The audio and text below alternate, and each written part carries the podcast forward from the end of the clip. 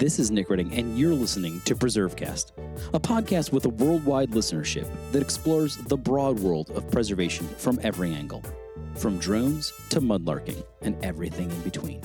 Now, let's get preserving. The first comprehensive research study on the status of heritage trades in the United States has now been published. And on this week's PreserveCast, we're talking with Donovan Rypkema from Place Economics about the Historic Trades Labor Study, published by the Campaign for Historic Trades, powered by Preservation Maryland. Rypkema will take us through the research on how he and his team conducted the study, some surprising key findings about historic trades, and the industry's expected growth over the next decade. This is Nick Redding. You're listening to PreserveCast. Today, we're really excited to be sitting down with Donovan Rypkema from Place Economics, um, where he's a principal at this Washington, D.C. based real estate and economic development consulting firm. And we're going to be talking about uh, a really exciting, first of its kind study um, looking at not only the value of historic tradespeople, the people who do the work of preservation, but also the need for these um, over the coming years. Um, and so we've actually done an episode with Donovan once before where we sort of talked about preservation economics in general. So you can go back and listen to that one if you want to dive into the basics of preservation. But for people who didn't listen or just need a reminder, just tell us a little bit about yourself. Where'd you grow up? And, uh, I suppose the the the short version of how you ended up doing this really unique work because I know we dive into that in the other episode. Yeah, thanks, Nick, and thanks for having me back. Uh, well, uh, we, uh, our firm, Place Economics, is a is a small firm, and all of the work we do is somehow at the intersection of historic preservation and economics. And so, this assignment was was a little expansion of our perspective, and we'll talk about that. But it was a, it was a great thing. Uh, I spent the first half of my life in Rapid City, South Dakota, in the Black Hills, uh, and got involved in historic preservation there first, out of sheer capitalist greed. Uh, I was in the real estate business as an appraiser and small scale developer, and the first of the historic tax credits came along. And I acquired uh, with borrowed money an old building, uh, fixed it up, got the first tax credits, and there I was. So you you've uh, you've been a believer since you made a made a few bucks off of it. Presumably, you made a few bucks off of it. Not every preservation deal ends up that way, as you know. They don't, but the tax credits helped a lot. Yeah, they certainly do. And and we've worked on and the entire preservation community has worked really closely with Place Economics um, on making the case for both the state, local, and federal tax credits. Um, and we have whole episodes on the tax credits if people are interested in digging into those. But we're going to talk today about this labor study, which, you know, I, I, should, I guess, say in the interest of full disclosure, was um, uh, commissioned by the Campaign for Historic Trades, which is a national program focused on um, improving and, and expanding historic trades development in the country that is powered by Preservation Maryland, which also happens to power PreserveCast. So it's something that we is near and dear to our heart, and we're doing this as a part of this national rollout and the press release um, and story going out and the release of this report, um, really making the case for this. And and we can talk a little bit about why why we're so excited about it and why we felt like it was needed, but for those listening who aren't as familiar with this, what were the sort of the parameters of the study? What were you guys sort of charged with looking at? And then we'll get into how you do that work. Well, uh, God bless you. Uh, there was a scope of services that had 92 things in it. It wasn't quite that many, but it was really a very broad and comprehensive uh, set of tasks. Uh, one was to kind of set the baseline data. How many people work in this field? How many historic buildings are there? How many tax credit projects happen each year, both at the federal level and at state level? Uh, how many people are working? What are the trades involved in that? So that was kind of the baseline data. The second was to look at individual uh, uh trades within the historic trades uh, realm and what were the demand for those jobs? How much were they paid? Was there any premium if they had experience in in historic? And then uh, make uh, projections on uh, how many buildings will be added to the national register what will be the growth in the tax credit. So it was really looking at at what's here now what are the jobs involved in that? And how are those things going to change over the next decade? And, you know, I, I will, will say, and there's going to be a question a little bit later on in this conversation about, you know, is this niche? And, and we can answer it then. But, you know, in terms of why we commissioned this, I mean, obviously through the campaign for historic trades, we're very interested in what the future of trades training looks like and are trying to change that and create actual registered apprenticeships and get community colleges and other training actors involved in picking this up. But one of the things that we keep getting pushback on is well this is this is a very narrow thing or people imagine this is like colonial williamsburg and there's nothing wrong with colonial williamsburg but we're not really talking about historic trades in terms of you know uh, silversmithing and, and rifle making and, and basket weaving um, which are all very cool but um, we're talking about the the the hands required to do rehabilitation work and i think one of the really cool things in the study and you can go and get the study um, i will mention there'll be a link in the show notes but if you go to historictrades.org that website for the campaign you can find it there. Um, is that you know you, you really compellingly make the case that it's not just actually about what we consider historic it's about just fixing old things. Um, and that's a much more expansive sort of look at, at preservation than there has been before, I think. Um, uh, no, that's absolutely right. I mean, there's, there's, you, you, can call it a niche if you want, but it's a pretty big damn niche of yeah. people who are uh, working both on rehabilitation of older stuff in general and about 40% of all of the buildings in America are 50 years old or older. That doesn't make every building 50 years old historic, as all of your listeners know, but at least it does say, well, here's some old stuff that we ought to be thinking twice about before we throw it away. Uh, and so the, the, the whole area of building uh, rehabilitation is a large labor market. And within that, there's a subset of, of those that work on uh, historic rehabilitation uh, that's also significant. So, uh, when you guys go to do a study like this, I presume whether it's a you know an economic impact report on you know on a community or the tax credit or anything like that, you're probably picking up and at least looking to see what literature or other studies are out there has there i mean people kind of wring their hands and bemoan the fact that there aren't, aren't enough tradespeople but were there other studies or is this really the first compre i mean we say it's the first comprehensive but you guys are the guys who did the work. Is it is that true? It, it really is true. I mean, I uh, and we look because we wanted to, you know, if there was existing studies, we'd like to look at those, base those, and there there were a, there are a handful of of uh, PhD and master's thesis that looked at a little piece. There was 25 years ago, there was an issue of the National Park Service's CRM magazine that was kind of essays about the historic trades, but in terms of a fundamental data driven analysis of how many people, what do they get paid? Is there a shortage? What are the trades? Uh, there just, there wasn't, which has made it so fun for us that this really was kind of the the foundation upon which other people will make analyses in the future. Right. I mean, you think about it that way too with like historic tax credits. I mean, they build on each other and and you know, people kind of use that data and we harken back here in Maryland to this first study and then a study that came after it and we can kind of track the impact. Um, but it does still surprise me that all these years later, I mean, we always talk about there was this report in the 60s called the Whitehill Report that says right. we have this terrible problem with historic tradespeople in the country and we need to fix it. And it's, you know, 60 years later and we're we're still talking about it, but actually now kind of doing something about it. So let's talk a little bit about the findings here. Um, so you know back to that question about is this niche is this is this a small little just a little thing as some have suggested what's the size and scale of these trades and and how did you define them well uh and I'll, I'll come back to the definition question and that's a that's a challenge um if we if we talk about our best estimate of the people working on historic rehabilitation. So not just all rehabilitation, but historic rehabilitation. That's about 165,000 jobs. About 100,000 of those are jobs that uh, could benefit from specific heritage trades training.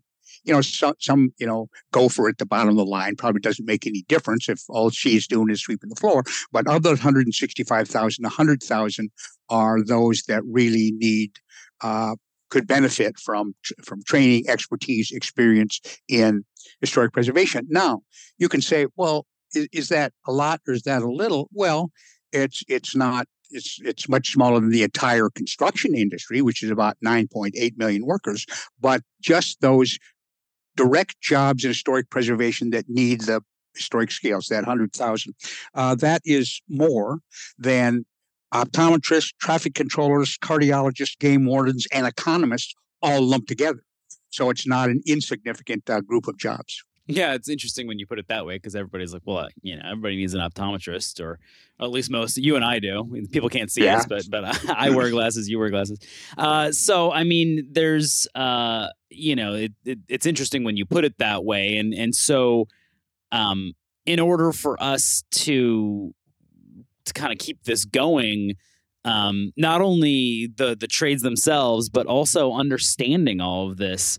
Um, if if it if it's not a small niche portion of the economy, why has it been tracked so poor? Like, so why does it take a report like this to actually suss out these numbers?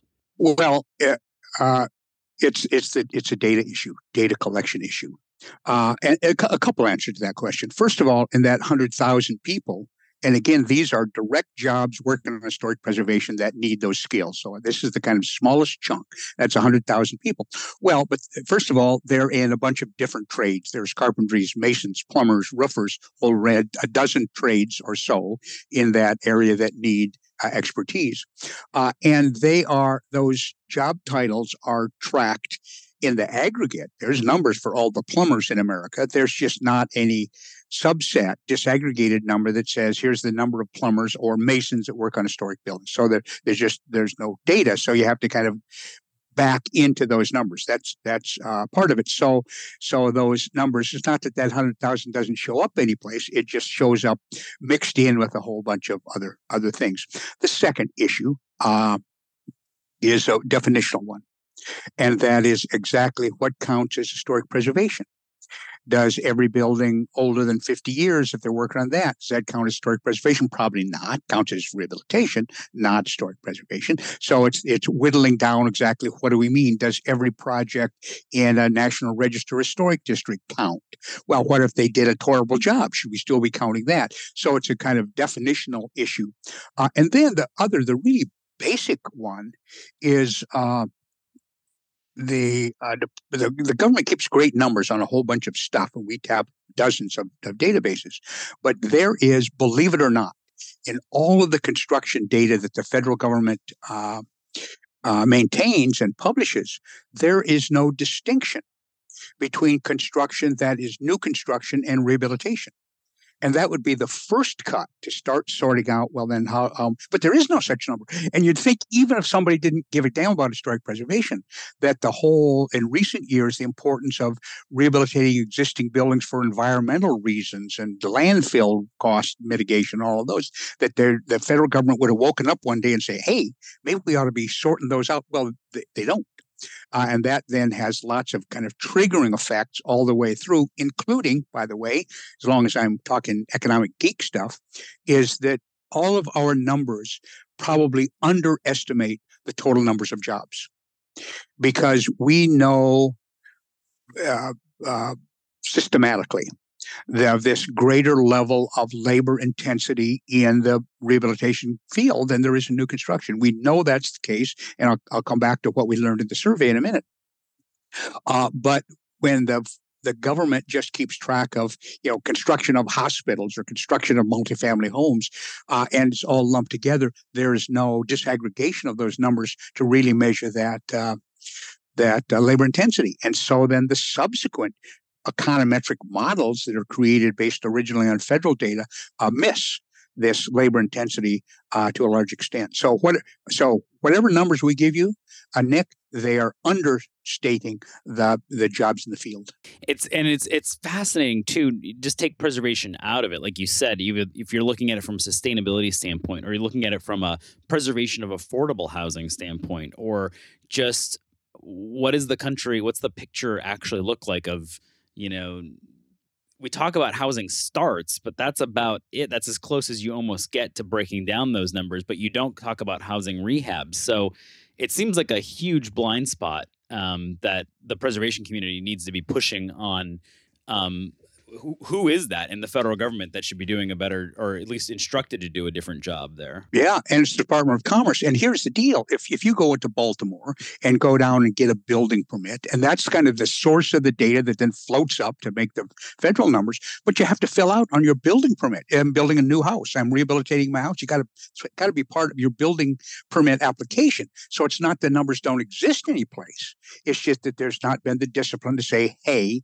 when you send your numbers up the chain, so it ends up at commerce, that there's this distinction made huge difference. And, and let me give you just a quick quick example about why that's so important. You mentioned this issue about affordable housing and uh, and the consequences of older stuff there. There was a fabulous study that was done a few years ago by a firm, wish we'd have done it, another firm here in Washington, who looked at all of the uh, projects in the, around the country that used the low income housing tax credit.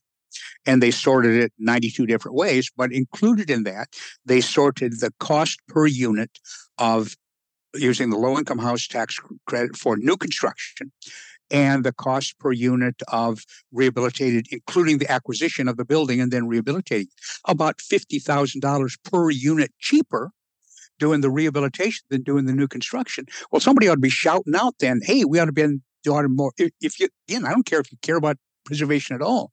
If you say, let's stretch taxpayers' dollars with the tax credits and encourage specifically reuse as opposed to building new, and you're getting more housing units for the people of modest means by rehabilitating existing buildings. Yeah, it, again, it just it seems like something that's a sort of a no brainer that we have to do a better job of making sure that those numbers exist, and it and in some ways, like not to wax uh, philosophical here, but it's it's sort of like baked into the system is sort of this American uh, sense of we're, we're building things. We're we're always on always doing something new, and so our data tracks that too. We're not looking backwards. We're not looking at how we fix up and reuse old things. It's about what's new. Right, and and and arguably, you know, the, the, the United States is committed to the UN Sustainable Development Goals. They have their own environmental levels. Well, you can't be serious about meeting those goals without putting a priority on reusing buildings. And there's no motivation for reusing buildings if there's not evidence of well, this makes more sense than tearing stuff down and building new. So let's come back to the study here from a sent for a second. So we we've kind of talked about the the large picture here, um, and we've talked about the the scale of of the people involved. Um, when it comes to the federal historic rehab tax credit, or in state tax credits for that matter, how much of these kinds of jobs are directly tied to that? Do we have a sense for that? Yeah, about 31,000 uh, a job. The federal tax credit created about 31,000 uh, jobs last year. Uh, and and let me make a, another kind of geeky distinction is that ordinarily when uh, when the analysis of job creation from whatever activity, uh, including the great stuff that Rutgers does for the Park Service and lots of our studies that we do on preservation impact, we will talk about direct, indirect, and induced jobs. And distinction is the, the person hammering the hammer is a direct job. The clerk at the lumber yard is an indirect job. And induced jobs are I get my paycheck and I go and spend it at the barber. So the barber's an, in, an induced job. But these are only direct jobs. And we've made the conscious decision to do that because this was about the trades. And while that guy at the labor at the at the lumber yard selling the two before is an important job, he or she doesn't isn't in the in the heritage trades. And so when we talk about jobs, 31,000 direct jobs of people working on the historic buildings through the uh, using the federal tax credit. Right. So it's a little bit of a, a harder number than than so, sort of the other ones that people are familiar with. So yeah, it's not to confuse that somehow we don't we're not seeing these huge, much bigger job numbers. We are. It's just these are we're specifically talking about tradespeople. Correct. Um, exactly right but that workforce and i don't know what data is there on this that workforce is aging out. I mean i've seen different studies that suggest that that the average age of a construction worker i saw one just recently in in massachusetts you know 30 years ago the average age was like 36 and now it's like 48 or something like that. I mean there's these huge swings. So this sector is aging out and we have to somehow replace them. That's a big part of the story as well it is. We need in again, just in these heritage trades, specifically experienced trained heritage people, it's about 10,000 a year that we need for replacement jobs. And that's either people leaving the field or people uh, retiring or whatever.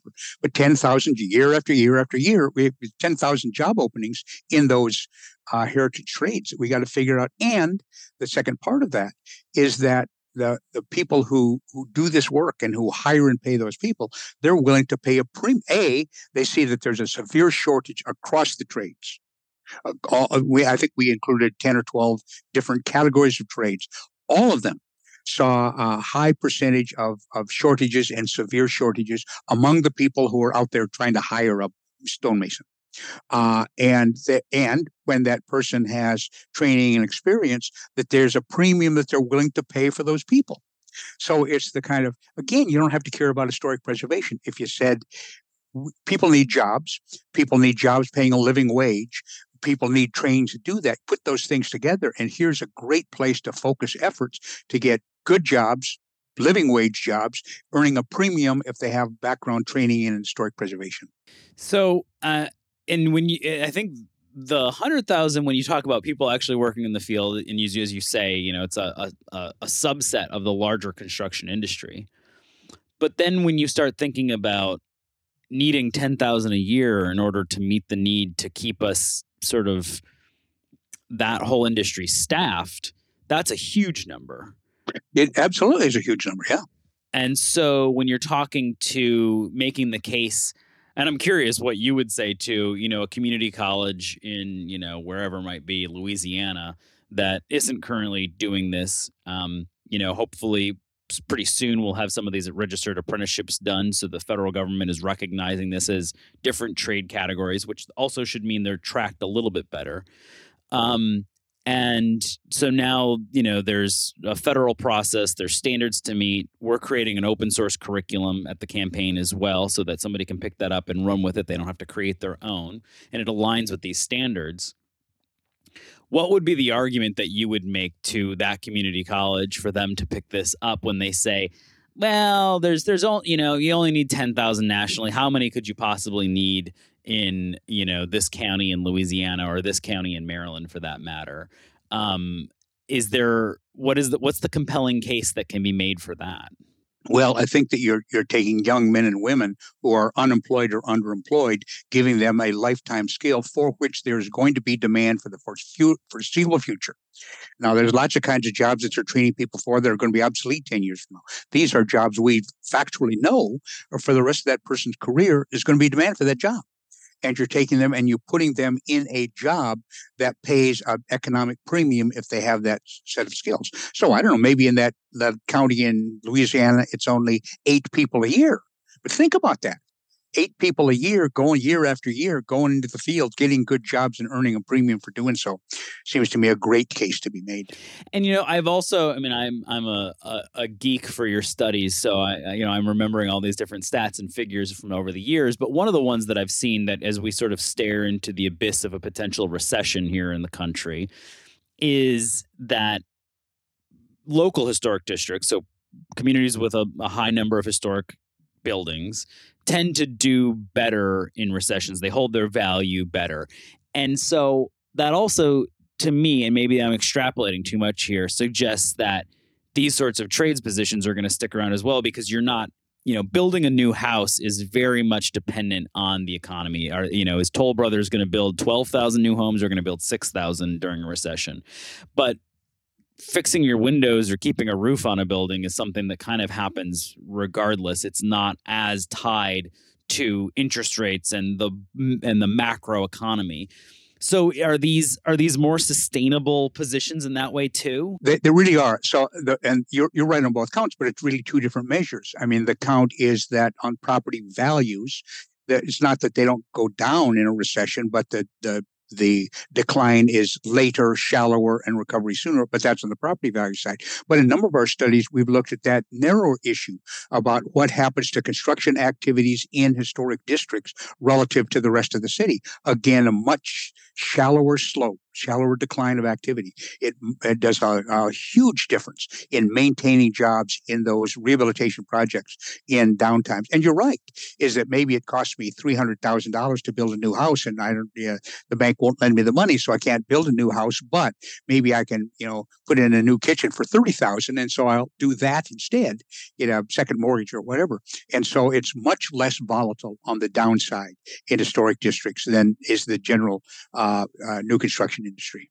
And I think those are important talking points for policymakers and for advocates across the country as we kind of, you know, who knows where this economy is headed. It's kind of been all bouncing around in a really I mean, it seems like every economy is unique, but this one is is ultra unique because we're still on the sort of the sugar high of a huge federal investment and when that kind of drops out you know when will we have that? And i think it's important that we can be a part of the solution and part of the conversation that we're not something that's only done in good times that we're something that sustains communities throughout um, challenging economic times.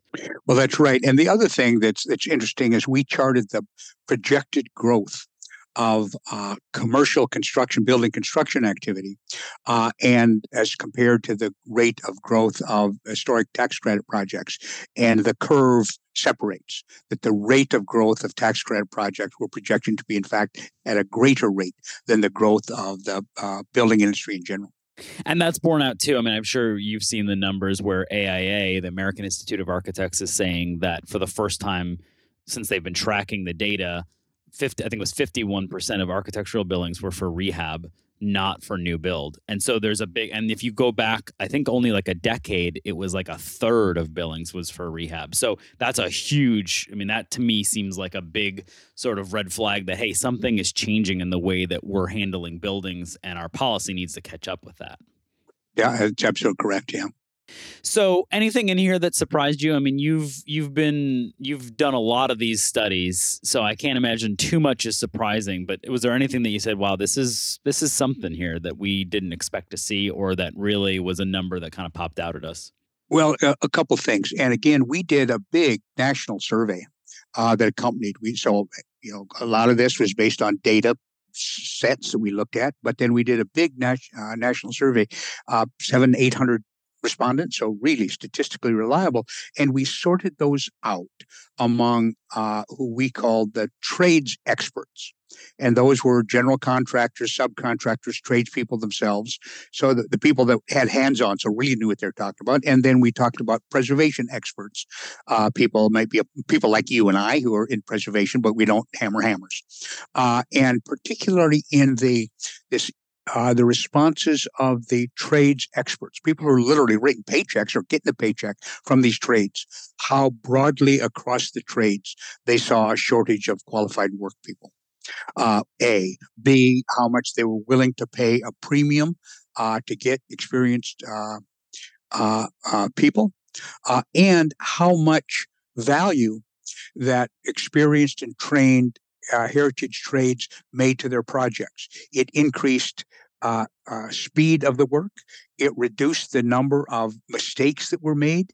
Uh, it was much better for keeping uh, clients happy, and it was better for kind of the integrity of historic resources. So whether you're kind of a preservationist, only caring about you know authenticity or you're uh, a homeowner saying i want the work done right or you're the general contractor saying i don't want to have to pay to do stuff twice that the it, huge difference that people trained and experienced in, in heritage trades make to those projects yeah, it's just a this is a critical piece of the whole puzzle for the campaign putting together. I'm excited to to release this to everybody because you know you've got these apprenticeships coming online the curriculum that we're developing but we need to be able to make the case to people out there policymakers and others that you should be engaging in this work. And this is this is our one of the best pieces we have in the arsenal and it's going to be available to any group across the country who wants to pick it up and use it. And it can be you know there's some good state level data but also you can extrapolate that federal data to what's happening in your backyard. Or you can hire donovan uh, and yeah. place economics to do a similar study for your community. I'm sure that they'd be interested in that. Speaking of which, what are you you don't have to betray any confidences, but what are you working on now? Anything cool that we should be looking out for on the economic front? Well, yeah, yeah. Actually, we're finishing up a, uh, a phase two of a uh, project in Calgary, Alberta, that is a set of tools for their heritage buildings in commercial areas. We're just about to start a project in Phoenix, again, a phase two that's a it's also kind of policy recommendation for incentives tools, policy strategies. Uh, we're uh, in the early stages of analysis of the Illinois uh, tax credit, uh, state tax credit. We're doing a project for a, a, second time, a project for a wonderful nonprofit developer in Louisiana, Gulf Coast Housing Partnership, who use a lot of historic buildings in their kind of commercial revitalization and affordable housing efforts. And uh, I'm doing a, uh, a, virtual course for UNESCO in Bangkok on use of public-private partnerships for heritage buildings. So we try to keep going in a bunch of directions at once from from Alberta to Bangkok. Um, that could be your guys' tagline. There you go. So, well, this has been really fun and and always uh, a pleasure to talk with you. Um, we'll have to have somebody on from Place Economics regularly to update us on the latest the latest stats and figures. Um, and you know, as the as the policy and political landscape shifts, it's important for us to meet all the new players and and let them know um, that this is is not a niche issue and that um, there's there's good jobs to be had um, in this preservation economy. So thanks so much for joining us today, Donovan. I appreciate it. Thanks for having me, Nick. Thanks for listening to PreserveCast. To dig deeper into this episode's story, head over to preservecast.org for show notes and our collection of previous episodes.